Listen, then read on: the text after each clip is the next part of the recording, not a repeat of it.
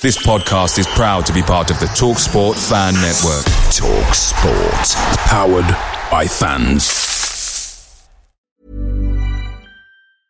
Hiring for your small business? If you're not looking for professionals on LinkedIn, you're looking in the wrong place. That's like looking for your car keys in a fish tank. LinkedIn helps you hire professionals you can't find anywhere else, even those who aren't actively searching for a new job but might be open to the perfect role. In a given month, over 70% of LinkedIn users don't even visit other leading job sites. So start looking in the right place. With LinkedIn, you can hire professionals like a professional. Post your free job on linkedin.com slash people today. The TalkSport Fan Network is proudly supported by McDelivery, bringing you the food you love. McDelivery brings a top-tier lineup of food right to your door. No matter the result, you'll always be winning with McDelivery. Order now on the McDonald's app and you'll get rewards points delivered too. So that ordering today means some tasty rewards for tomorrow. Only via app at participating restaurants. 18 plus rewards registration required. Points only on menu items, delivery fee and terms apply. See mcdonalds.com.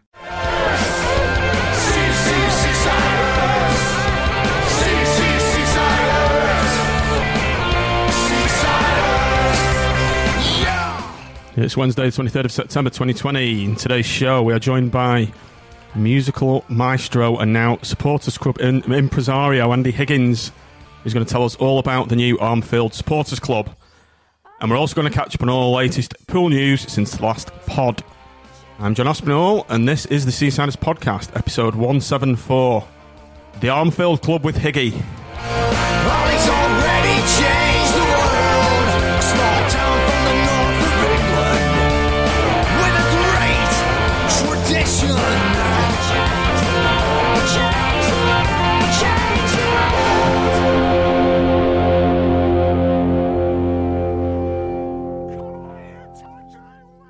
Right, good evening, listeners. Welcome back to the Sea Seasiders Podcast, episode 174. It's a special episode, the Armfield Club with Higgy. Uh, you've heard the voice singing our theme tune several times, and he's been on the pod several times in the pub before, so it's good. Um, it's a, a good friend, and he's back. It's Andy Higgins. Hi, Andy.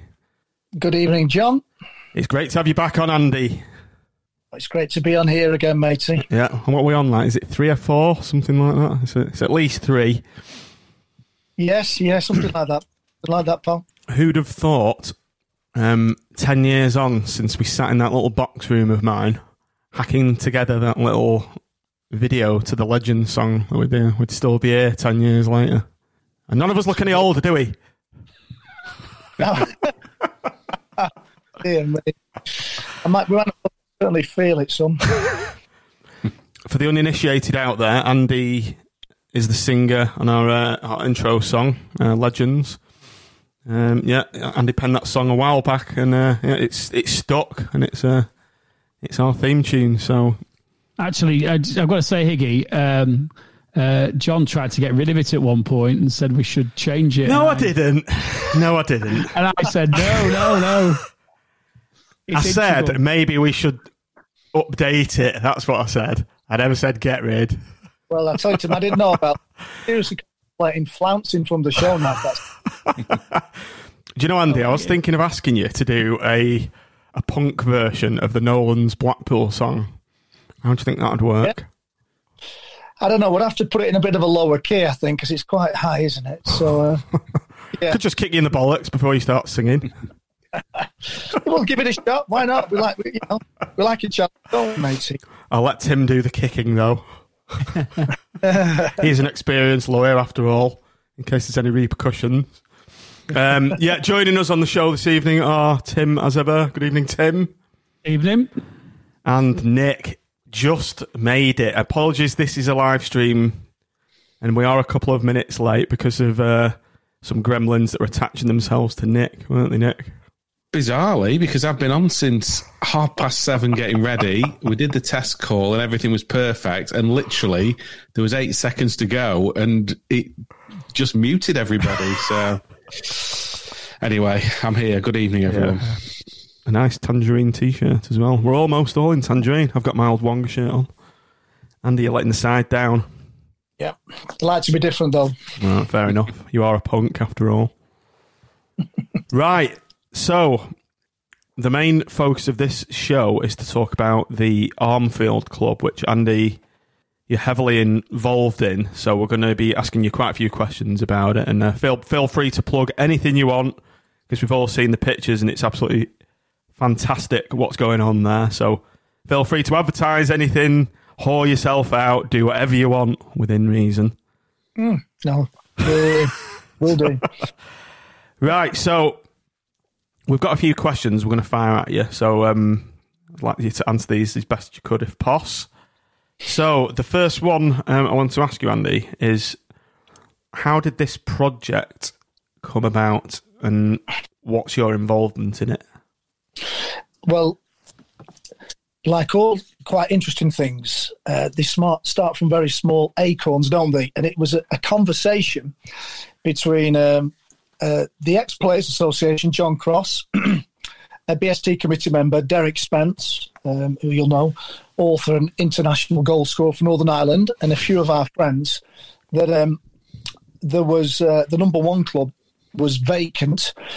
Uh, the previous tenant hadn't been paying any money on it, and uh, Derek knew the landlord, and he was keen uh, to, for something to happen with this because I think it's been opened a couple of times in the past four or five years, and people have given it a shot, but it's never been made a proper success of. Uh, so conversations took place thereafter. A group of us got together, and this is sort of going back to about May time, believe it or not. Um, and then we formed a bit of a group together, talked in depth and at length about what we could potentially do. And there's so many things you can do because it's such an enormous place. Um, and then we moved forward from there. Uh, we formed a limited company. Uh, we were in negotiations with the landlord for probably about three months. Uh, we only got clearance on the lease a matter of weeks ago, about two weeks ago. Um, but we've been in there uh, refurbishing three bars. It's a massive undertaking um, for about six weeks. Uh, so that's where it came from. It was just a, a, an innocent conversation. Do you know anybody who might be interested in doing something with this property? Um, and it's sort of grown arms and legs from there, John. To be honest, Right. Do you know, it's funny because last time I walked past that, and I was, you know, it had shut down, hadn't it? And I was thinking, someone should do something with this. Someone, you know, it'd make a great supporters bar. And, uh, and lo and behold, it's happening. So brilliant. So, have you any experience in this field, Andy? absolutely none whatsoever. no, uh, no, I haven't. Not in terms of opening bars. We've we've got a mixture of people involved, and I suppose we've got different sort of uh, skill sets, and they seem to have worked together uh, quite well, really. So we've, we've sort of crossed the spectrum. Um, we've, we've had involvement in bars, normally on the right side of the bar. I'd hasten to add most of but uh, uh, we- we've thankfully we've, we've got um, Andy Grice on board, who's our bar manager, and so Andy's got a- an awful lot of experience. So um, we've sort of pulled resources, and we've got it as far as where we've got it now. Which, you know, I think Tim was down early today having a little look round. Uh, BST popped round last week, and a few people have been in to have a look. Um, and we've really radically transformed it in a matter of six weeks from what it was, because it was it was dank, dreary, no power, um, no gas coming into the building, um, everything boarded up, getting broken into fairly regularly, um, and the skips and skips of rotten stuff I've had to sort of get out of there. So th- there's been a lot of work to get it anywhere near uh, acceptability. Um, yeah, so it's been a it's been an enjoyable but tough ordeal, I'd say. Right. So, Are you, are you still on? Sorry, John. Are No, you go still on. going to be on target for your uh, for your, your opening date, Andy? Yeah, uh, it's it's full steam ahead, working round the clock there. Um, 3rd of October, we're aiming for.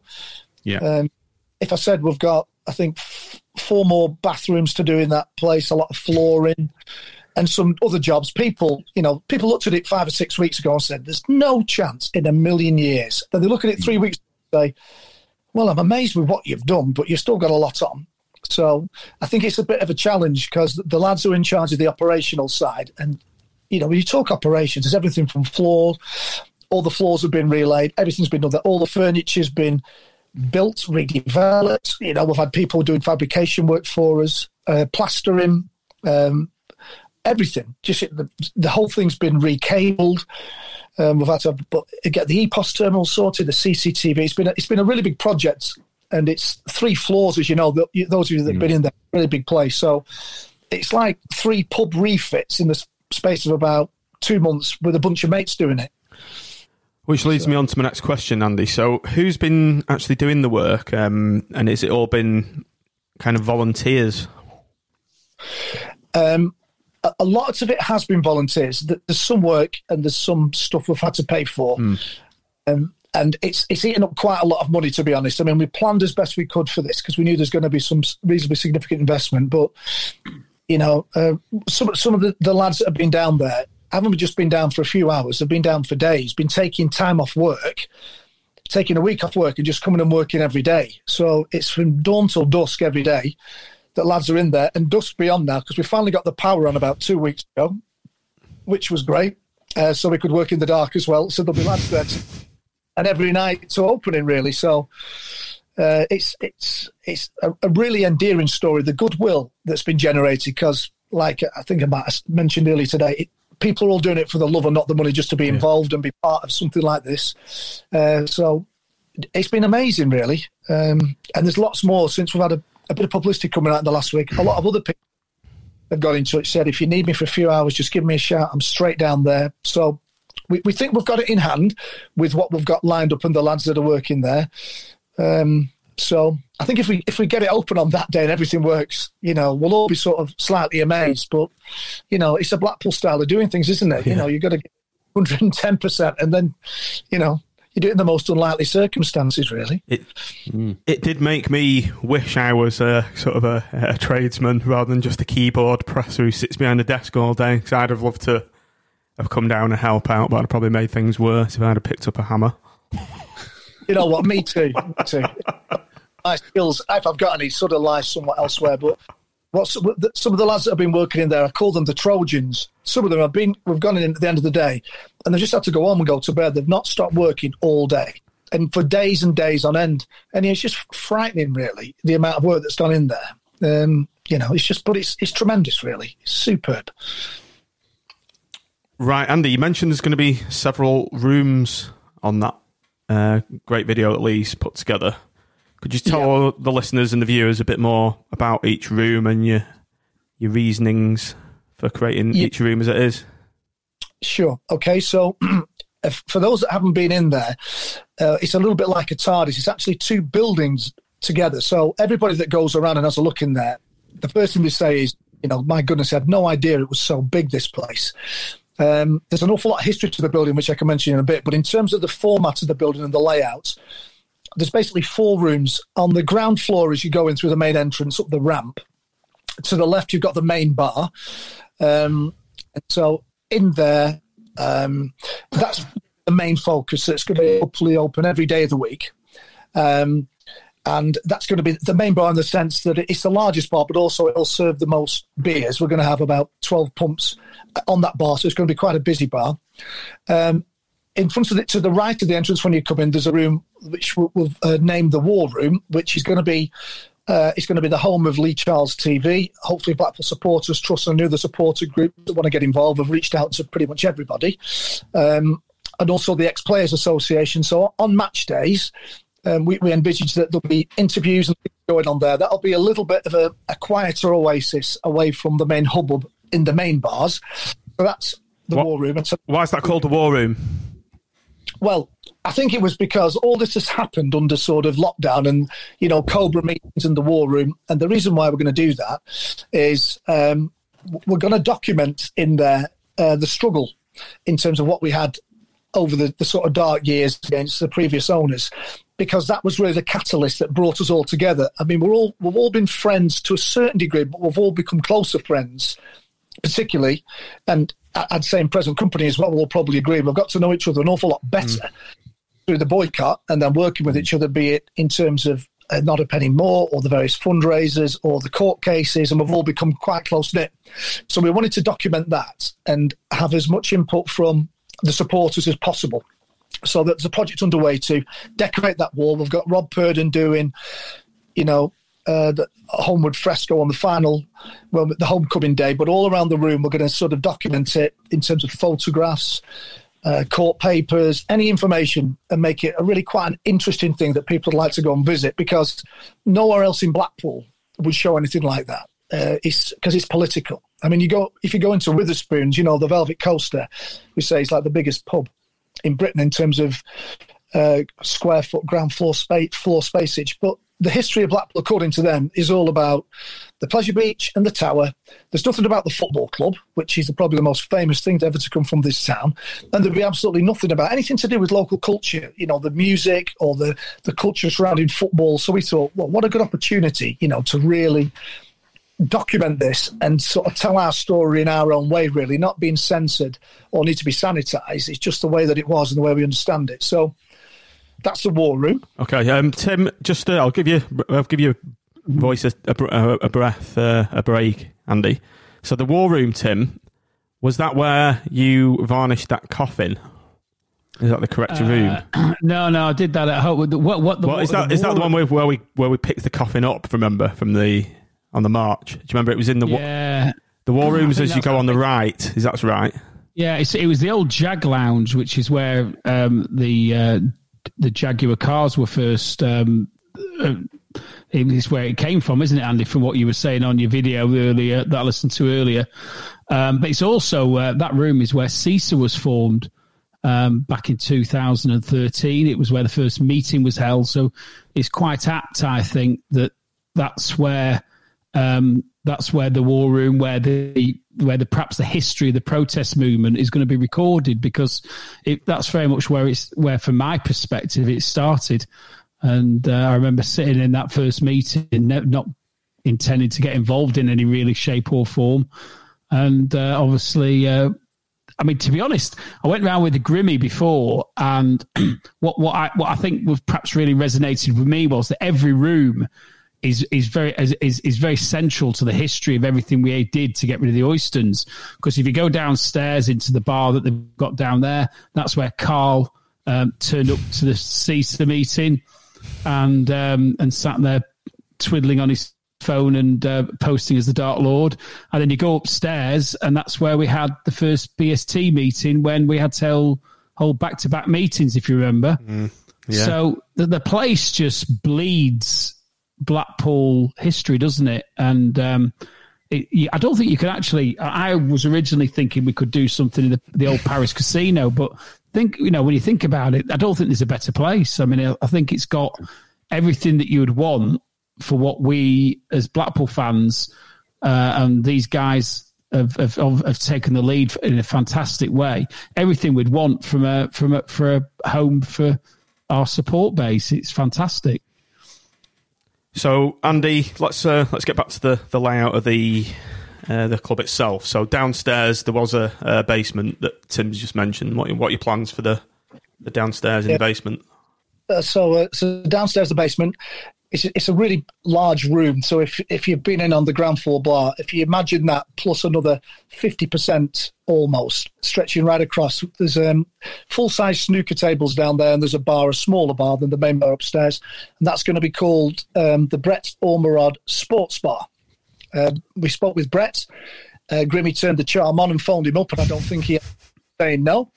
Um, but a cracking lad, as we know, Brett, because we were closely involved, obviously, with his testimonial uh, when we did that at AFC Blackpool. So that's the Brett Ormerod Sports Bar. And we envisage down there we'll have darts teams, snooker teams, pool teams, um, you know, during the, uh, the weeknights, which is quite important to get people in there to bring some revenue. So that's the downstairs. And on the top floor, where if anybody went to any BST meetings, we probably had a good five or six meetings there. I remember lugging up the, the PA every month uh, and setting up. And um, we got some great attendances, had some great meetings up there, really. So that's like a function room, really, uh, the way that it's set out. And um, that's going to be called uh, the Billy Ayre Lounge. We uh, got in touch with Rachel, Billy's daughter, and uh, Billy's son, David, and politely requested, and they were like only too pleased to say, you know, that'd be that'd be great. Um, and just in a wee bit in terms of decoration, we've had our friend Rob Purden down, and Rob's going to be putting together um, Brett Ormerod picture and also a Billy Ayre picture leading down and leading up to those respective rooms. So you'll be familiar with Rob, a lot of the listeners, in terms of the designs that he did for the um, the programs and a lot of his work. Uh, so we thought it's all fitting, all local, and it all just seems to fit together really. He's he's released uh, the Billy Ayre artwork on Twitter today. I don't know if anyone's seen it. Yeah, it's- excellent, brilliant. Yeah. yeah. Since, since it's there in the flesh as well, it arrived I think today, so uh, uh, it's very very impressive.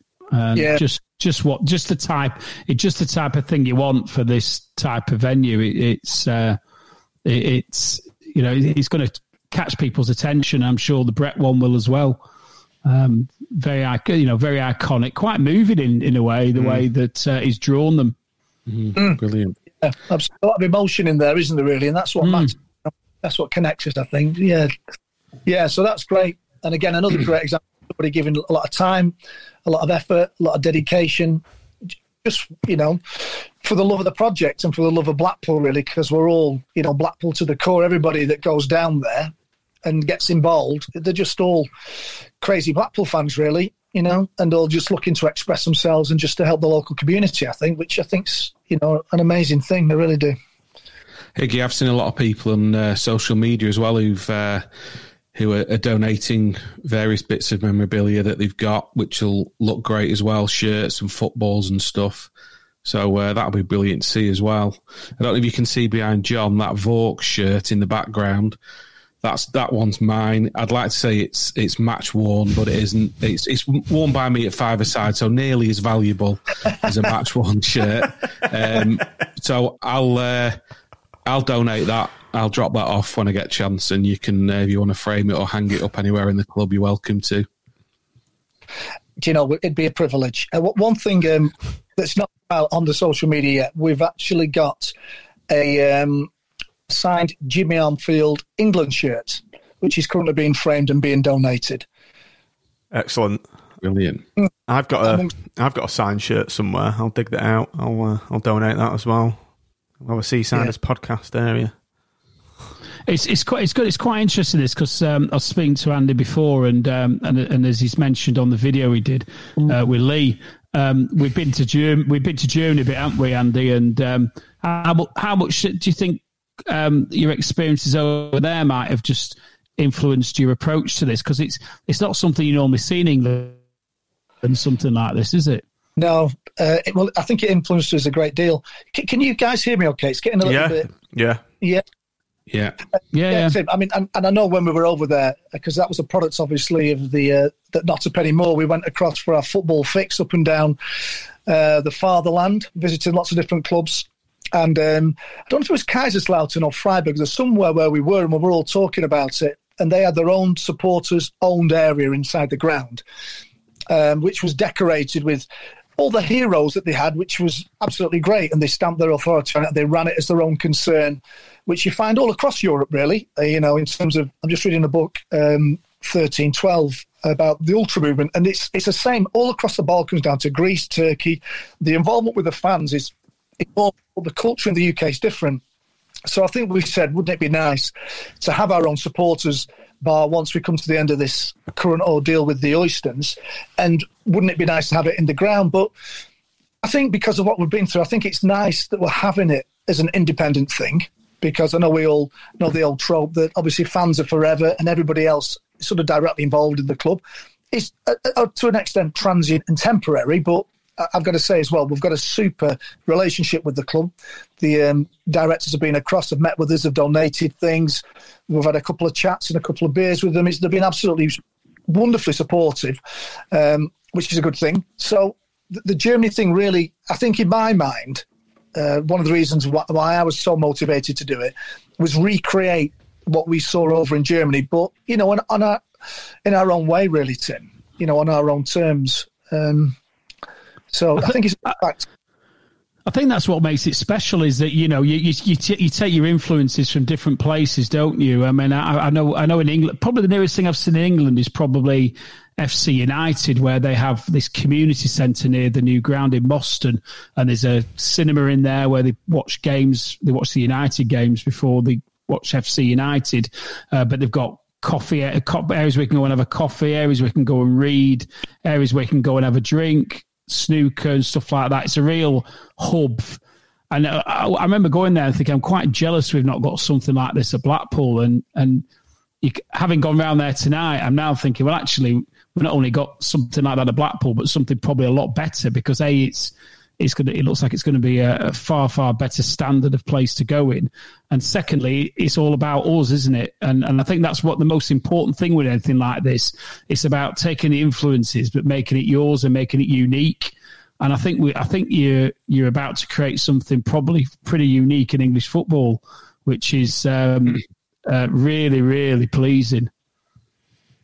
Yeah, it certainly is, um, Andy. So I was just going to ask you about funding this development. Um, is this all going to come out of your own pocket? And if so, I think you should set up um, a Kickstarter style campaign because I'm sure that's something all Blackpool fans will get behind just to ensure it's financed by by the fans and it's not coming out from one person's or a couple of piece, people's pockets. Yeah, so it's been financed by. Um, well, we, we thought about this when we we first start thought about starting this up, we thought, should we do like a crowdfunding exercise to get some money together? Obviously, there's a lot of goodwill surrounding it, but it needs to be run like a proper business because we need, well, at least one full time employee, a lot of bar staff, and then we need to run everything else on the operational side because it is a small business, isn't it, really? Even though it's quite a large bar size business. So we made the decision, right, okay, and we've got, got together and we've worked. So we're financing it ourselves, and uh, a lot of things have turned out to be quite a bit more expensive than we mm. we anticipated. You know, because it's a large thing, really. But um, in terms of income streams, really, because we've now we've been working on it for six weeks. We've only really been able to publicise it once the lease was completed, which was about two weeks ago. So the first thing we put up was memberships, and we've had a, quite a good response there. You can get, you know, one, two, or three year membership. So that's revenue coming into us because um, we need obviously that cash injection early on. Uh, the other thing, in terms of um, getting some money in, uh, we've got one sponsor lined up, uh, which will will sort of come out fairly publicly with quite soon. But we're, we're looking for sponsors because that's another cash injection, and we want to we want to do it on a um, a sort of an annual basis, really, for the Billy Ayre Lounge, you know, the Ormerod Sports Bar, uh, and we've also got a little area in there called the Not a Penny More bar. As you walk in, because we think people want to get served quick, quickly, we're going to have a um, a card only bar, and we thought the Not a Penny More bar, bottle bar, is quite a good name. So we're looking for uh, any sponsors, any people run businesses out there, if they want to get in touch and have a have a chat about it. Um, we, do, we do have a sponsor pretty much already sorted out for the membership cards. Uh, there'll be a thousand thereof with that um, company emblazoned on the back. We've just got to get that finalised in the next day or so. Um, and, and in terms of we're going to be quite active on social media. We've got the Twitter and the Facebook. We're getting some good assistance of some friends in our mids, mids from the TKs and BST who know about these things a bit better than we do. So, what we're going to have in terms of the sponsorship, we're working with uh, BT and also Sky, and they, they do a lot of quite clever things on social media to assist us, whereby we can we can say what's coming up this weekend, which games we're going to be featuring, and then it's going to be in conjunction with you know the main sponsors that we're going to have there. Uh, we're going to have the, the, rear of the tills is, are going to have the logos going all the time of the people that are sponsoring the televisions when there's football not on there. So we're going to give as much reach as we can to people that want to come in uh, and assist. And they're the main things we're looking at in terms of sponsorship. As I say, well, the War Room, the Billy Ayre Lounge, the Brett Ormerod Sports Bar, the Not a Penny More Bar you know, they'd be good things if people out there are interested. Drop an email. We could have a chat, see if there's something we could sort out. That'd be super. How can people contact you, Andy? Um, via the uh, the uh, the armfieldclub.co.uk um, or just AVFTT or on Twitter. I mean, we're all joined in together. We're all doing it between ourselves. So if anybody uh, and we're, we're, working it properly, like a proper business, in the sense that if anybody shows interest in sponsorship, it's coming my way. If there's issues with certain operations, things, I don't know, be it health and safety and fire and all the COVID related stuff, we've got other members of the group mm. taking responsibility for that. So, yeah, if anyone finds the way to me, I'm not difficult to find on social no. media. You know, that, that, that'd be really good. Um, one other thing, just out of interest, my, my the, the the big gable end wall. Uh, as you walk down Bloomfield Road and you see it, we're sort of painting that white. It needs re-rendering, which will happen in time, but that's you know quite a big job. We were thinking of getting some um, street art on there, some Blackpool FC related street art from the fans or whatever. So we've made one or two connections. Um, that might be quite a unique and interesting thing. Um, in time, if planning permission is given, there's going to be quite a large uh, advertising hoarding there, you know, three meters by three meters or bigger. So quite a big thing, whereby the adverts and various slots, as they call them, going all around the clock. Um, so that will be another thing where people are able to get some um, advertising sponsorship for businesses, really. Um so So just going just going back to membership, Andy, can you can you tell what options are out there for, for people? I know you mentioned you can have a one year or three year. Is that correct? Yeah, so it's how much? Yeah, it's ten pound for one year, twenty pounds for two years, and if somebody wants to go for three years, it's uh, twenty five pounds. So that it's discounted. You'll you'll recoup that quite significantly. We're um, getting all the EPOS tills programmed for when we open. Um, so that's quite a big endeavour that's going on. So when somebody goes to the till with one of the cards or is recognised, and they'll all be uh, registered on the system, you, you get discount on all your beer. So if you're buying a few rounds there, you'll soon make your money back. That. Uh, so we have a different tariff, the standard tariff, and then you have the members tariff. What we're doing as well on top of that, we talked about kids membership, and we thought we don't want to be charging anything for kids, so we're going to get some quite nice cards. Or serving Don't- them beer? Well, yeah, yeah, all licensed So obviously, yeah, we've got to be ultra careful with this. Um, but yeah, uh, in terms of the any anybody wants to bring the kids, all kids are free, all kids are welcome. Uh, we've got a few ideas of things whereby we can get things sorted in time.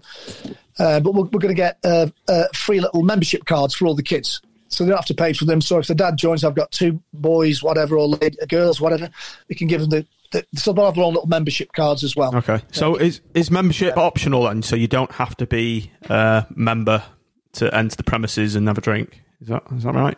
Yeah, yes. So yeah, it's not a social club. We've got a membership card Hell. which might give you preference on match days. You know, I mean, we'll, we'll talk about the the capacity of the place. We don't know what the reaction is going to be. Looking really positive at the moment. We want to get as many people in there as we can. Um, so, you know, maybe in terms of booking tables and things, uh, we might have to give preference to the members.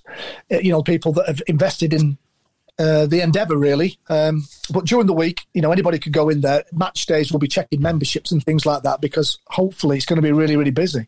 What about away fans? Are they going to be allowed in? Um, no, they're not going to be allowed in. We, we spoke with um, uh, the police at length about this, and they would prefer away fans not to be involved there because of the potential for trouble. And it is such a big place. I mean, if trouble broke out on one of those floors, you know, there's fire escapes here and everywhere, but it is a massive building. It's hard to monitor and to police, and it's the last thing that we want because that's the thing that licensing come down on. If there's hmm. trouble there and there's aggro, we could get the license withdrawn, and then you know we're up that creek without a paddle. So, in terms of away fans, though, in terms of say members of supporters trust that want to come and have a look at what we're doing, that's what the war room will be for. So, you know, we've we've made a lot of good alliances and friends, you know, in the UK from different supporters, trusts and groups. And if they w- would like to come down, we can arrange for that. And so we'll be giving access to the war room on match days for sort of VIP guests or uh, like-minded football fans that have assisted us that want to come and have a look around. So on match day, we will be allowing a few in, but they'll have to be okayed with the police first.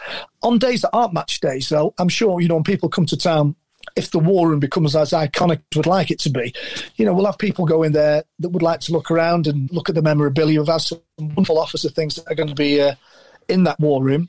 Um, so it'll be a little bit of um, interesting sort of social history, you know, cultural history there uh, of, the, of this, you know, the 2002 20, uh, 2020 period, really. So Excellent. Well, Andy, Andy, what's the capacity of the place? Um, it's a, obviously it's a real decent size, but how many Yeah. people do you? You going to get in? Let's assume no COVID restrictions, and and how many do you think you're going to be allowed in in the short term? Yeah, so um, post COVID, when COVID disappears, and we'll look forward to that day, we, we reckon we're going to be in the region of about 750, which is big.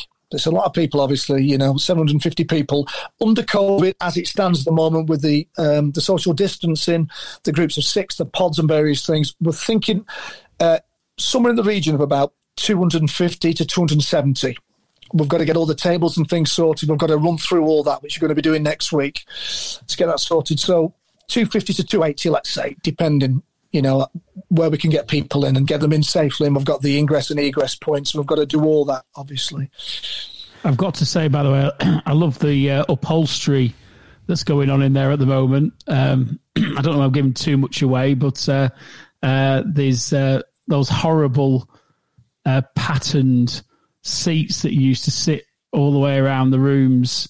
Um, is going to look a slightly brighter, and you can probably guess what colour that's going to be, and it looks fantastic. It's not finished yet, but you, there's certain sections done, and it looks brilliant. Yeah, they're very true, Tim. Yeah, Uh, yes, it, it's it's great. The, the amount of people that we've pulled in to this endeavour, we're saying it's like butchers, bakers, and candlestick makers. We've upholsterers, plasterers, we've got glaziers, we've got gas engineers, we've got electrical engineers, we've we've got joiners, the whole lot. I mean, I can't think of many artisans that haven't been in there really. So it's like you know building Noah's Ark for football supporters. Been amazing. So speaking of artisans, uh, Andy, so this is a, a very important question that I'm going to hit you with now. What beers are you going to be selling in there? I know there's a lot of uh, artisan beer snobs out there. So uh, Yeah. Has- Any has- real ales? well, well it, it's interesting. Out, out of our group, uh, I've been the champion of real ales because, as you probably know, I do like a real ale, particularly a dark one. Um, and so, yes, w- one slight issue we've encountered, and I'll tell you about all the beers and various things. Um, we- we've got the craft beer people coming in this week. So the way the, the market works for getting beers in, you don't go to Carlsberg, like you don't go to Mars to buy a Mars bar, you go to a wholesaler. So we're working with a couple of breweries. Um, we've got in terms of the beers there, we've got all the, the standard beers on. Um, we've got about I think three lagers, a couple of bitters, John Smiths and Boddingtons. Then we'll have Strongbow, dark fruits, I think Carling dark fruits, and you tend to get them in batches. So one brewery, whatever, they will, or, or one wholesale will, will pre- you know, uh, Coors will be their main. So oh, I've lost him. Here he comes. Can't keep a good man down. that, that was the son of Glyn James. I've just killed the call. Oh dear, me. he's, he's not. He doesn't listen to the radio. The price of popularity, eh, Andy? Well, anyhow, you know. Um, so um, I think I mentioned so there'll be Coors, cores, bud, etc., etc. It's important we get this mix of beers in because Sky TV and BT work really closely with the breweries, and so basically the subscriptions that we have to pay, and we've signed up for BT and Sky, comes down significantly based on all your beers and your cellar. which is a Serious? ma- yeah, oh yeah, and your cellar, which is a massive thing, uh, and those that we take on a bit of a guided tour, which we'll do. We'll take them and show them the cellar. To, to pump beer to three floors is quite a big endeavour. A lot of the times you have your cellar right below your bar. So for the normal beers, through your chiller units and all the pipes and things, things like lager and standard bitter all works really easily. Now the, the, the real ale, there's a bit of a challenge there because the distance from the cellar to the main bar is quite significant. But we've got some um, uh, very creative uh, real ale I'm Sandra, and I'm just the professional your small business was looking for. But you didn't hire me because you didn't use LinkedIn jobs. LinkedIn has professionals you can't find anywhere else, including those who aren't actively looking for a new job but might be open to the perfect role, like me. In a given month, over 70% of LinkedIn users don't visit other leading job sites. So if you're not looking on LinkedIn, you'll miss out on great candidates like Sandra. Start hiring professionals like a professional. Post your free job on linkedin.com/people today. Picture the scene. All of your mates around, you've got your McNugget share boxes ready to go. Partner this with your team playing champagne football. Perfect. Order McDelivery now on the McDonald's app. There's nothing quite like a McDelivery. At participating restaurants, 18 plus serving times, delivery fee and terms apply. See mcdonalds.com. people in the industry down there looking at this to solve this little problem that we have. Because I'm determined that we should have, because you know, it's been asked so many times. Well, we need three real ales in there, two sort of lighter ales and one dark ale, which you've got at places like the Number Ten Ale House, places like that, because people of an age like to sit and drink that beer, don't they? And, People uh, of a we'll- certain vintage, they do, yeah. well, yeah. So, and but we want it to it's a big factor, isn't it? Big factor in the equation. It, for me personally, there's a few, few grumbles around the table when I was talking about Stay Puffed and Saltaire, and people were like, "What are you talking about?" Well, and, and oh, by the way, Andy, according to Sizer, we need some uh, cloudy cider. Otherwise known as Old Tim's Ruin. You'll have trouble every week if you. Oh yeah. start Make sure Grimmy's at the door on the door when Tim's in there on the old on the old uh, vintage ciders. Uh, all hell I'll have, breaks to, loose. I'll have to recuse myself from doing the post-match pod if, uh, if they start selling that. What that was, Andy. Uh, Tim had we, we did a we had a few when we did a pod, and uh, Tim had this really strong vintage cider, and uh, he turned the room blue. He got uh, who did he get mixed up? Was it DJ Campbell and Dobby? I think. That's Something like that. He invented a new he, he invented a new player called DJ Dobby. Another quick funny one from uh, Martin Kelly. Martin said, "Have you thought about asking anyone from Bargain Booze to sponsor the Not a Penny More bar?" I think we all know what he's referring to there, or who he's referring to. Very good. Yeah. We will be selective in terms of who will accept the sponsors. yeah. Uh, right, I've lost my train of thought. now. Uh, right, uh, provision for kids. Um, that was my latest question, Andy. You did touch on it earlier. Um, is there anything in there for kids to do so we can chuck them in a corner and not bother us Bore while them. we're all having a drink? How about that? Well, do you know what? I mean, we're up against it in terms of time, and, and I've, I've got to confess that there's nothing planned in terms of the opening. The kids obviously welcome to come in, but they'll be, have to be accompanied by the parent. One thing we thought about it's it's there's an awful lot of space up there. You know, for instance, on the top floor. Um, We've got that the big function room, but we've got an awful lot of rooms behind that up there. So we we've had a few offers from people to say, you know, I could potentially do something with the kids. You know, in the past we had the tango group that looks after the kids. We even thought, you know, why don't we, you know, get some fun football on a five-a-side thing or something for the kids or whatever. Um, so we'll, we'll we'll have to see on that, but we're really conscious of that because we want to make it to go to a place where people can go, and if they want to, in the nicest way, offload the kids to somebody. you know, dads and mums. I'm all up with that. You know, we'll, we'll we'll create in one way or another a facility to do that because we want everyone because we don't want the kids just standing around bored. I know what it's like when I was a lad. Yeah. You know, I'd be sat there and I'd be thinking, it must be Thursday. He's had about four of them. oh, Do you, remember, do you remember, like, we went to Doncaster and uh, to the side of the of of the uh, the the area where we were having our beers? They, they set up an area where the kids could do a little bit of it's like s- relatively softball shooting. Um, there, you know, you could put some games in there. You could have Bloomfield Bear having a, an appearance at half past one or something, couldn't you? There's all sorts of things you could do for the younger ones that would would make it a special place for them as well, where they actually think, yeah, I actually want to come here, which obviously makes it easier for dads and mums who who are bringing them along than um, than than just obviously them having to sit in the corner with the proverbial packet of crisps and a and a coke. So I think there is some opportunities there, and um, it'll be interesting to see what comes of those. Yeah. Yeah. Well, I always like taking my um, lad into. Well, I would like to take him into the dog because that's kind of the best beer and it's cheap, and I, I like the atmosphere in the dog. But you can't take kids in there, so I'm, when I've got my son with me, I'm pretty limited to what I can do in and around the ground pub wise. So hopefully, uh, something gets sorted out there. There's Um, also there's also Andy that huge uh, uh, Grimmy was showing me tonight, and I'd forgotten. You, you don't even realise there's that huge area of land right next to it, isn't there? That's um, uh, effectively wasteland at the moment, isn't it? And Yeah. uh, maybe there's some opportunities there because I, I think that was the original bowling green, if I remember remember right. Where's that, Tim? Where's that? Just as well as you walk up from the traffic lights where Jimmy's statue is, Yeah. on the left hand side, just before you get to the uh, entrance, there's a huge green area that's just wasteland, to be honest. And it's um, Grimmy was telling me about it. I thought, what's he on about? And then I, about so so when I come out, I looked at it, and it's it's massive. It's I don't it's know what like you mean. si- it's almost like the size of a football pitch, a Right. relatively small football pitch. And I think if the, you know if there's an opportunity there for the council to put a bit of a park on, or, or allow allow these guys here to do something with it to brighten it up a bit, then um, maybe there's an opportunity there for the you know for particularly if the weather's okay to sit outside, um, have a bit of a half in, half out scenario where there's a bit of covering and there's all sorts of things you can do. But at the moment, that that, that area is just going to waste, isn't it? It is.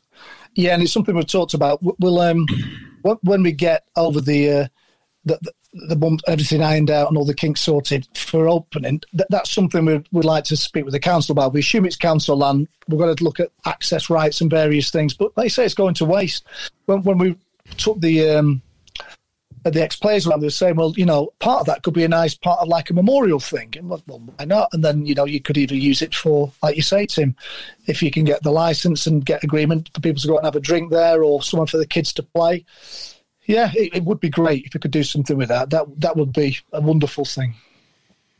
Right, I've just got a couple more and then questions, and then Tim's got some. Um, that's just coming from Cliff Smith. It's so refreshing to see you outline plans for engaging with kids. They are the future lifeblood of our club. Uh, absolutely, Cliff.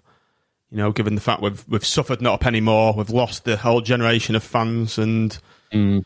now we've got COVID. So I think it's it's really important to get these young kids um, into Blackpool at a young age, so we don't lose them to the likes of Man United, City, etc. So yeah, hopefully can, we can do something there. This is a bit of a daft question um, I wrote down, Andy. Is there going to be any natural light in the bottom two floors? Because I do remember being in there and there's no windows in the main bar on the left hand side, and it's it was just Yeah. a bit dank. Do you know what I mean? so, I know what you mean. Well, well, downstairs, um, I don't think there's any natural light at all downstairs. So that is, we- we've had all the lighting redone. Um, so you- you're right downstairs. that- There's no lighting at all. Um, I don't think no. Uh, on the ground floor though, there is. Uh, there's, there's, windows, uh, so there's natural light coming through there. We've decorated all the, the, the blinds there, but we can roll those up. So it, it, it's, it's fairly well. You know, we, we couldn't work downstairs before we got the power on. That was a thing. So that's the last room we're working on. Uh, and the power took us about three or four weeks to get turned on with our current energy supply. It was it was a bloody minefield, to be honest.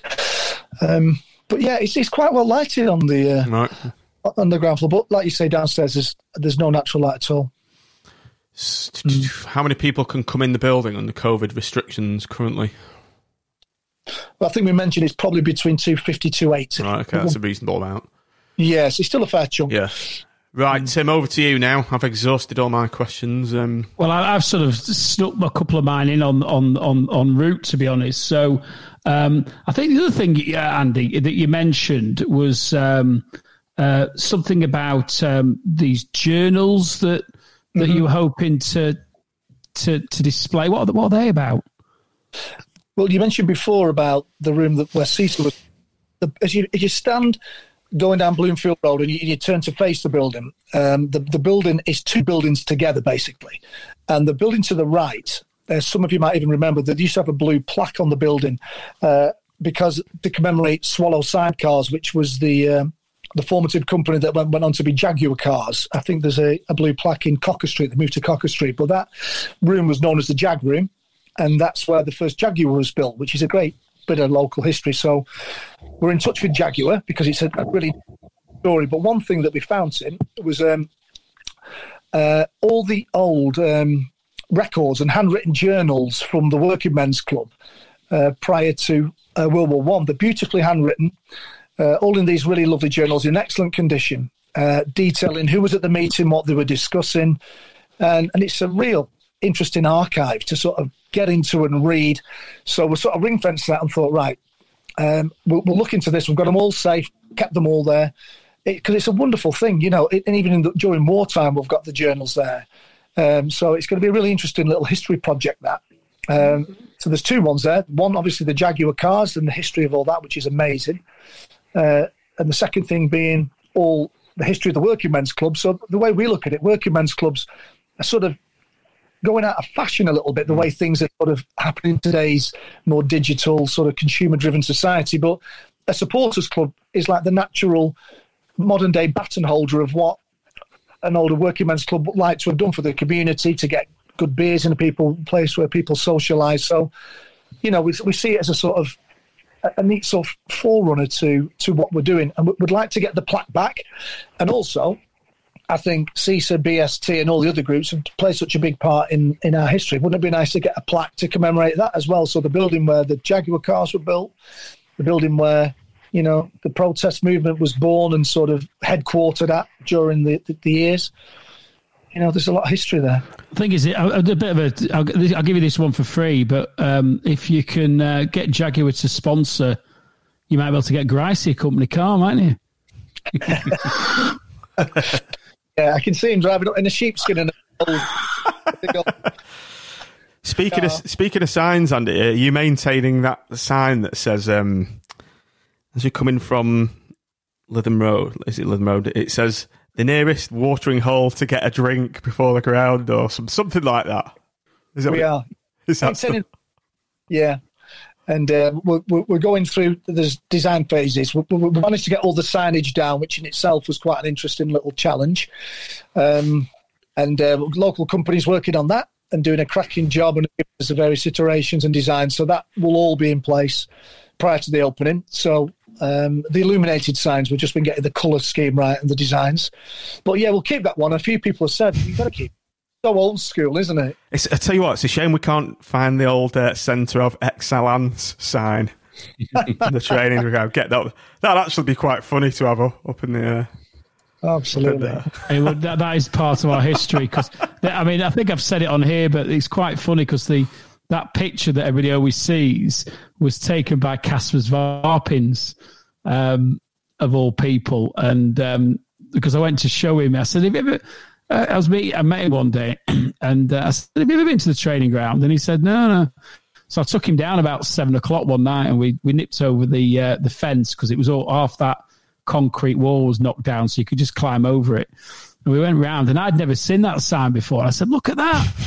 And he, he you know, and, and he, he said, oh, "I'm going to have to take a picture and show Valeri." So he took the picture, then sent it to me, and I, of course, uh, cascaded it down everywhere. But it was actually Caspers who took that.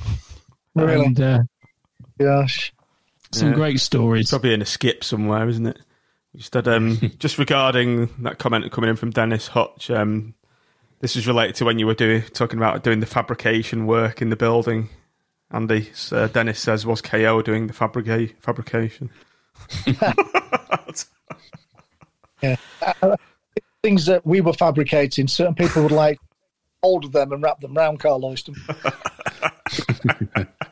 Yeah, that centre of excellence sign for one. Whack. so, um, viewers out on the live stream, um, if you've got any questions for Andy, do get them in. We'll be addressing your questions to Andy shortly. Um, Tim, Nick, do you have any anything more for Andy? Um, I think the only one for me was obviously we've we've got these restrictions and and the government have delayed people going back into matches for the foreseeable. Um, I suppose that makes it harder for you, but also more important that you know it that it can be filled as much as possible for things other than just on match day. You know, you mentioned about getting different teams involved, snooker, pool, darts, that sort of thing. Um, I suppose that's really important, isn't it? Whilst you're not going to have that great number of people in on a Saturday that you would have if we were all able to go back. Yeah, absolutely. Th- thanks for mentioning that. So, I mean, we've got to work within the restrictions, what they are. But, you know, the function room upstairs is great. The bar downstairs is super. There's some really good sound systems already in there. We've had some really great technical people down there helping us get everything sorted on the technology side of things. So, to cater for things, everything from you know all, all the family celebrations, we could do anything like that, birthdays, uh, christenings, all that stuff. Obviously, it's going to be difficult at the moment because of the um, the COVID restrictions, but ev- ev- we've got we've got a a uh, nice wall planner up there, and we've got all the dots on there for all the Blackpool games because they're all our key games, all our home and away games. We want people in there doing what we can do and packing it out. But yeah, anybody else that wants to come forward or show an interest, we'll be taking bookings. Uh, and then, you know, we've got certain good ideas in terms of events that we want to run. I mean, everywhere we're going, we're sort of pushing against an open door, and things like, for instance, having, you know, quiz nights, however we can manage those, but having ex players down there, you know, on the various tables, because we've got, you know, great people out there to do with the ex players, you know, like so Tony Green and Glyn James, uh, Eamon O'Keefe that are very active and they're all supported Derek Spence, obviously. And then maybe, you know, people said, well, Stuart Parker's a good friend of ours, and why don't we get some footage up from Stuart Parker? Mean, his first game, a full time game for Blackpool, full, uh, first team appearance, was a 3 1 win away at Newcastle. And you know these great bits of little history that are just so interesting. Get Stuart down. Stuart will come down and talk, and then sign autographs or reminisce. You know things like that. A nice, interesting thing. You know, and England games we can do things there, and other team games or whatever we can commemorate and create some really sort of good events. Hopefully, but we need to get it busy because. Um, you know, we're going to have to get some revenue in there. So I'll just hasten to add again internal, external signage. We've got a lot of packages and things available. We're sort of looking for anybody from the business. £250 above packages we're, we're looking to do and get some advertising sorted. So if anybody interested out there wants to chip in or assist, it would be most helpful, you know, because if we get two or three of those, well, that's going to pay for the insurance, a few more, well, that'll pay for some of the Cat 5 cabling or maybe an extra till or the chip and pin machines because they all need to be paid for, you know. So how, what's that for again, Andy? 200, 250 quid for. So what we thought was um, we, we we could cut packages from there. So that'll be just some internal and maybe a little bit of external advertising for a business. They say, well, we, we can't afford to sponsor one of the rooms, but would like to get involved. We want to make it, you know, so we'll have posters around, we'll have things on the televisions, and we'll have company logos like they have at the cricket club. You know, you see Yeah, yeah, yeah. there. So all these little amounts, I mean, it's not a small amount, but in terms of uh, business sponsorship, it's not an enormous amount, but local businesses that want to get involved, if they get in touch, we can work something out. Right. Um, Right. I might dip into our Patreon fund account actually and uh, get our name up there for 250 quid. It's a quite a reasonable amount. Um, listeners, viewers, patreon.com, you can see it there. Patreon.com forward slash Seasiders pod. That's where we um, ask for um, not donations, just help with our show. And um, there's a tiny war chest building up there. So I think what a great place to spend some of it in this bar. Um, yeah. Tim, anything more from you for Andy before we you move could, on you to could, you could sponsor that. You could sponsor the uh, not a penny more uh, bottle bar as people come in. Yeah, it's not that, yeah, that'd be good, wouldn't it? Yeah. Yeah. That'd be, that that'd be quality. That. Yeah, and, and above the bar, so you know, somebody says, "Well, we'll sponsor the Billy Ayre Lounge. They're not up anymore. We'll get some artwork so it's on display there for the season, sponsored by, you know, Adams Podcast, Yeah, yeah. or Yeah. Solicitors, or I don't know. what, What, like Blackhurst Budd? Them, yeah, they're pretty good, aren't they? I was thinking more. right, anyway, Tim, anything more from you for Andy, question wise? No, not a question really. Just I think you're doing a great effort, mate. Um, uh, very inspiring. Um, it was great to go down there this evening, just have a quick look round, and um, I'll uh, I've made some couple of suggestions, as you know, and I'm prepared to put a little bit of effort in myself if that helps. A couple of those things come off. So good luck with it all. I'll hopefully be there on week Saturday, and um, if not before, and um, really, really impressed with everything you're doing. That's uh, that's all I really got to say. Cheers, Tim. Appreciate that, mate. Yeah, I'd echo that. I think it's absolutely phenomenal amount of work that you've done in a short space of time. Uh, like we said before, probably me and John DIY, DIY might not be our thing, but we'll we'll help out in any way we can. And if anyone who's listening to the show can can help in any way, shape, or form, get in touch through the show or get in touch with Higgy and uh, and help out if you can because it's uh, it's going to be fantastic and well done to all involved. Yeah, just I really echo what Nick and Tim have said there. I can't really say anything more about it. Just uh, well done, Andy. It's an absolutely brilliant uh, initiative from yourself and everyone else who's been involved in getting this up and running. I'm really looking forward to going. I just can't wait to get in that bar and get bladdered in there. Right, let's move on to um, a few questions and comments from listeners just to close things off. Uh, Lee Goods, known to us all. Hi, Lee. Um, Lee says, Evening, just watched the promo video, looked amazing. I have a few bits of memorabilia I can donate if you can make use of. So, yeah, get in touch with Andy there, Lee.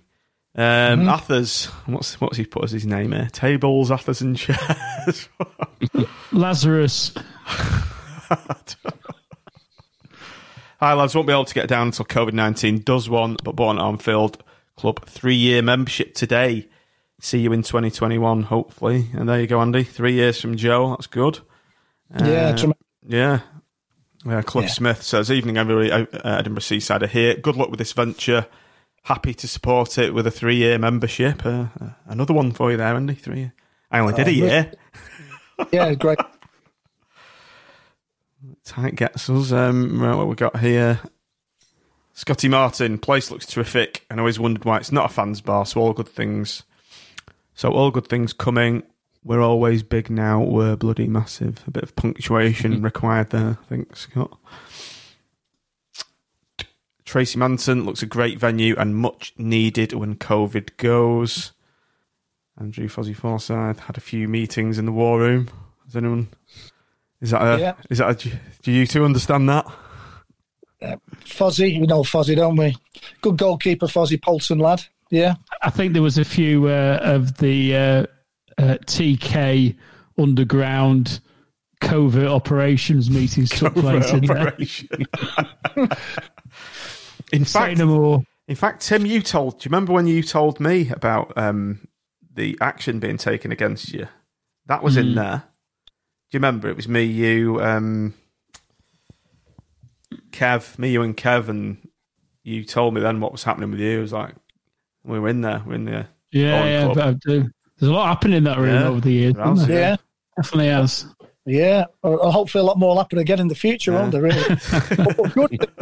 yeah. Good, good stuff now. Yeah, Yeah. exactly. My dad had his last ever pint in there. He said, he, he actually said, yeah, he said that'll be the last game I ever see, and this will be the last party I ever have. So yeah, yeah a bit of sweet memory, but we'll move on quickly from that. Uh, Lee Lee again says, love the fact the old Jag Lounge is the war room, very apt. Um, and from Leon Smith, is there a is there a franking room for Higgy? is that relating to your business, Andy? Yes, it is. It is. Yes. So if anybody out there needs a Frankie machine, I'm surprised you've not got your your your, your sign behind you. I've got some business cards on hand. Go on, show it to the screen. There we go. You can always see that behind the, the goal of the south Oh. end at, at the Armfield end. Postland Yeah, Data it shows up Systems. really well, yeah. it? I said that to um, Tim and Nick, Andy, when we were around at Tim's watching. Was it? I think it was the Everton game at Tim's house. on His big TV, and I said, "Look at Andy's sign there. It really stands out. It's really good colours. Yeah, He's not daft, is he? yeah. yeah he's not." Yes. Gary Ford, brilliant, well done. Uh, also got a three-year membership. Um, used to love the old supporters bar, which was a dive, but it was ours. Great to have a supporters club back. Uh, another one from Cliff Smith. And you've just mentioned you've reached out to all supporters groups. Has this included the SAS Seasiders across Scotland? That's a new one on me. We're here and ready to support and assist wherever we can. Andy, have you Well, in reached out to the years, SAS? SAS. You know, I haven't personally, but if you can drop me an email, we will reach out. We're speaking to all of them. So, yes, that might be an oversight on my part. Uh, maybe one of my colleagues has, but I haven't personally. So, um, that, that's my oversight. So, apologies, my friend. Um, I would love to be in touch with you very soon and welcome you down for a wee schwally. Important bar, my friend. Cliff then goes on to say, I'd contribute to a Kickstarter crowdfunder type initiative. Maybe you want to look into this, Andy. I've just had a text off uh, Grimmy actually about doing something in the war room. So watch this space. In relation to what? Uh, we've we've had a chat about when we went to, when I've been over to uh, Dortmund uh, and I've gone in their museum. They've done like a glass walkway um, through part of it, which actually under the glass has a load of um, memorabilia that fans donate. So rather than just rather than because obviously you've got limited wall space and sometimes you can clog it up too much. So um, one way one way of actually uh, displaying it very very effectively is to put it under your feet and uh, have a some form. I have to, would have to think about it, but how you'd want it to look. But having a, a glass walkway that would have all that stuff on it that you could walk into the room and walk around the room and um, and, and view while you have a drink. And um, there's a couple of text messages and it's doable, but we might need some money. So maybe that's something that could be incorporated into the war room. Because I know uh, the guys have want want ideas for that, and I know BST have probably got some ideas, and other other people have some. But it's just about joining it up, isn't it? Really, and thinking about what you can do that's different. And um, anyway, so uh, I'll I'll make I'll be making some inquiries about that and seeing what what what it would cost, and so if there are people who want to contribute, maybe that's one way they could do it. Mm, yep. Hmm. Mm. Yeah, super idea, Tim. I think Yeah. that the certain projects and things, we're just going to get this bar open and as quick as we can get it all done. But then there's so many projects. Obviously, the wall room won't be completed when we open. It'll be plastered. It'll be look lovely. It'll be fine. It'll be great, and it'll be functional. But it's not going to be. That's one of our first big projects to get that all properly decorated and done properly with all the memorabilia and, like you say, these other ideas. So we'll be throwing that out to all the super seasiders across the world, all their ideas. So it reflects all of us really, because um, you know we, we feel as though we're just sort of raising the gauntlet really on behalf of everybody else behind us really, because you know we- we're just taking the initiative. But it's we're proud to be doing this on behalf of all the Blackpool fans. We want to make sure we, we give it our, our best shot and do the best thing. So everyone's going to be really proud of it. That's what we're really conscious of. You know, the, the level of detail and the amount of love and energy going into it to make it just absolutely perfect is what you want to see, really. You know, so it's uh, Right. Um, uh, I've got a bit of a rough question for you now, Andy. If you can handle this. John Ashton, on my match day, can I bring my dog? Do you know what? I'm not certain what the score is with dogs. Um, I'll have to get back to you on that I one. I think there's a joke there as well. Actually, I won't, I won't go down that. uh, route. We're talking a canine. Dear of me. Something like that. Right, swiftly moving on. Um, I'm not even going to try to read that username. Memjura86UK. Mentioned AVFG. JJ Okay. 86 UK. There you go. I think it's probably that, John. I think my, uh, I think my bin, bins need a, an extra number in the prescription. Um, he or she says mention AVFTT, but gable end facing wall, wall facing bloomers would sure look great with BFC and tower mural on it or something. Sure, some local graffiti people could do it. Would look great. Yeah, I think we've covered that. Um, this one's for you, Andy. Uh, any plans for an Armfield club anthem? That's from Trevor Clacker, that. Oh, from Shore Trevor. Cam. Trev- uh, uh, Trevor, I've still got your T-shirt here that you you ordered about four months ago, mate. I've still packed up in the hallway for you, pal. Um, well, gosh, who, who knows? I mean, we're a musical lot, aren't we, us Seasiders? So I'm sure we'll come up with something, really. Um, yeah, I mean, m- music's infused our little protest over the years, hasn't it? When you think about it, we've got the Afro Man there. We've got that, you know, usual band IDFS. I won't uh, mention that name on here. Um, yeah, so it would be rude not to, wouldn't it? So there's got to be, you know, as Nietzsche said, without music, life would be a mistake. So we'll have to get some in there. Uh, get your get your axe out, Andy. Get You've strumming. got, a- you've got a stage, haven't you? Well, we have. There's one downstairs in the main room in the, the far corner, which has got a tremendous PA system with it, and the one upstairs, and we've got lighting and everything there. So, yeah, yeah. Get on music- it. Get on it, Andy. Get your well, pen quite. Like, I quite like the idea. Grimshaw said, "We don't want you getting up there. We want to fill this bar, Higgy. We don't want to enter." We get people in. I quite like the idea of having a, a few comedians on as well, actually, because um, you know, again, if you've got if you've got various people out there trying to make, you know, trying to establish themselves, if you can give them like an open mic session for twenty minutes, half an hour, comedy club night or something, that that could be great, couldn't it? Because normally you have to go into Manchester for stuff like that. Yeah. Oh, that'd be that'd be super. We've even had an inquiry about uh, a book club meeting there. You know, and maybe a football related book club. You know, maybe uh, interesting. You know, all different areas of culture catered for at the Armfield Club. The Black the Blackpool Culture Club. I like it. Um, this is from John Scott. May have missed this, but are you doing food? It's a good question, actually. Yes, it is a very good question. Uh, in in terms of something we'd like to do in time, yes, for sure. In terms of our ability to do that in the time up to opening, we've not been able to do it. We've not got a kitchen facility or anything there. That Get a was- pie warmer. Well, that's going to be the thing, really. yeah. So somebody locally who can assist with that, who maybe wants to organise something with us, it would be nice because everyone likes after the game or whatever a pie or whatever. Yeah, it'd be a super thing to do. Um, Your man, your man below me here. He's the he's the food expert around here. chef. Yeah, I'm yeah, and beer expert. Pyre expert, pie expert as well, yeah. he's he's quite the cordon bleu chef, you know, Andy. On the quiet, is Nick? He's uh, he's very handy in the kitchen. Paul Hollywood, well, doesn't he? Really on my iPhone. yeah. Yeah, I'm going grey like him. True Seaside says, are you thinking of advertising the bar in the ground, ad boards on the screen, discount with ticket, etc.?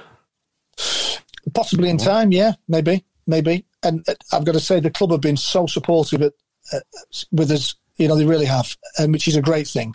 And because we're all lovers of the club, we know. Uh, but yeah, You can't Why imagine the? Oystons doing that if they said they were still in charge. They'd see as competition, wouldn't they?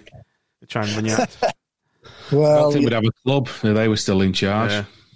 Yeah, absolutely. Yeah. So that they're helping us flourish and helping us grow and being supportive. We- we- We've had some chats, you know, things like, I mean, if we can do anything to help the club in terms of, you know, people pre-buying the tickets, if they're members and they say, you know, we want to pick our tickets up from there rather than queue, that's fine. What about buying programs? If people want to come around and sell the programs, that's super. Anything we can do to make the life easier and more enjoyable for Blackpool fans and Blackpool FC, you know, just pushing against an open door. Really, anything we can do to help that, you know, would would be great to help. Really, yeah. Excellent. Chris Priest says, anyone in mind to cut the tape on the grand opening? Another great question.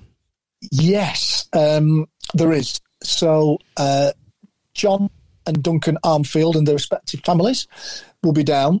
Um, we'll, we'll get a bit more out on social media about this for the, the sort of schedule of events that we're thinking of uh, for the third. Um, there'll be some other people there in attendance as well, which would like to sort of publicise. But um, uh, I was just on, on this one, I, I was in discussion with John and Duncan going back months and months about this because we sat down and said this has got to be called the Armfield. I mean, Jimmy Statue's looking over on it. Our greatest, most famous player. I mean, what better name, really? So uh, I know John reasonably well. We used to play in the same football team, and you know, many years ago, on the same five-a-side team. After we both sort of jacked in eleven aside, and so I spoke at length with with John and uh, Duncan about that.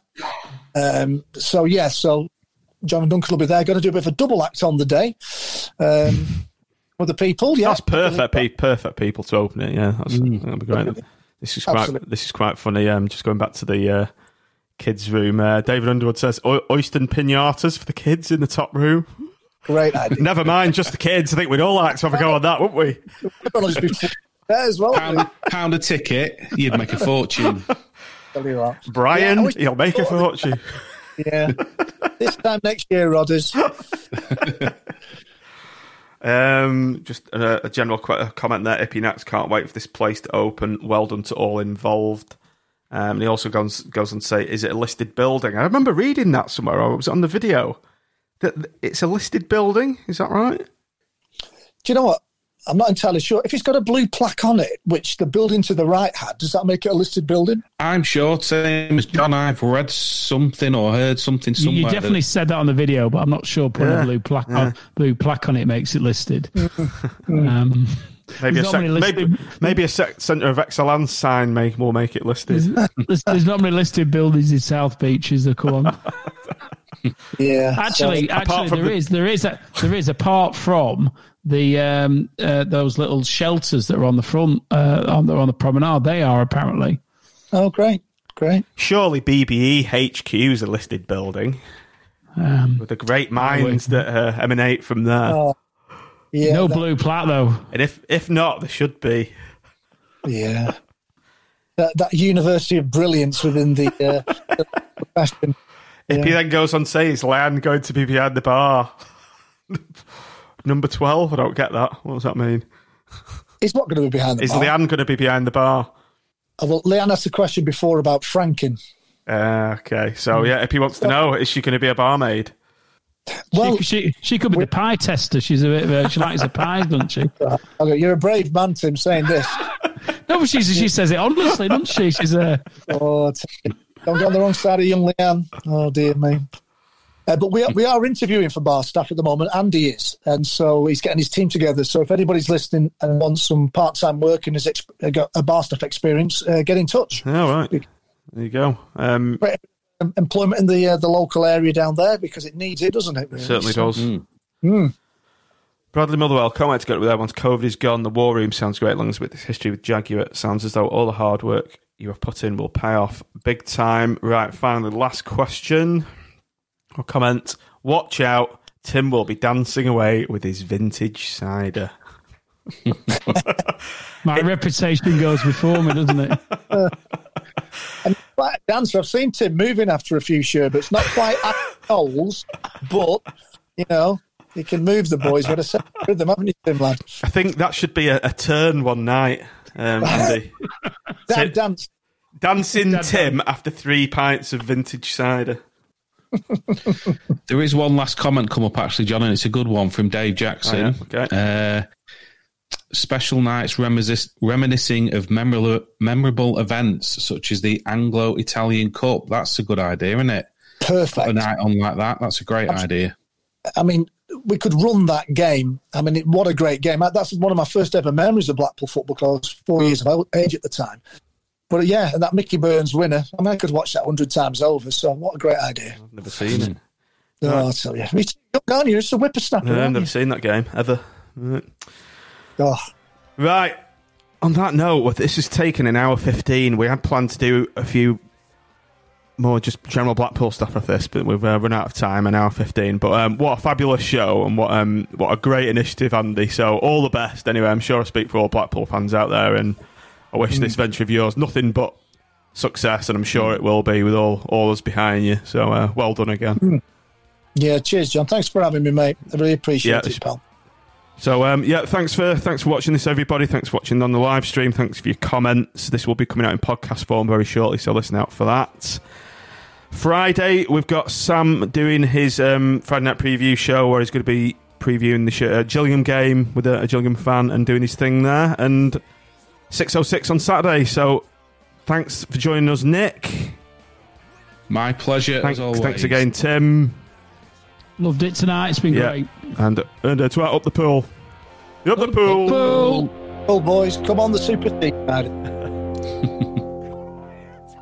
Away days are great, but there's nothing quite like playing at home. The same goes for McDonald's. Maximize your home ground advantage with McDelivery. Order now on the McDonald's app. At participating restaurants, 18 plus serving times, delivery fee, and terms apply. See McDonald's.com. Hi, I'm Daniel, founder of Pretty Litter. Cats and cat owners deserve better than any old fashioned litter. That's why I teamed up with scientists and veterinarians to create Pretty Litter. Its innovative crystal formula has superior odor control and weighs up to 80% less than clay litter. Pretty Litter even monitors health by changing colors to help detect early signs of potential illness. It's the world's smartest kitty litter. Go to prettylitter.com and use code ACAST for 20% off your first order and a free cat toy. Terms and conditions apply. See site for details. This podcast is proud to be part of the TalkSport Fan Network. Talk Sport. Powered by fans.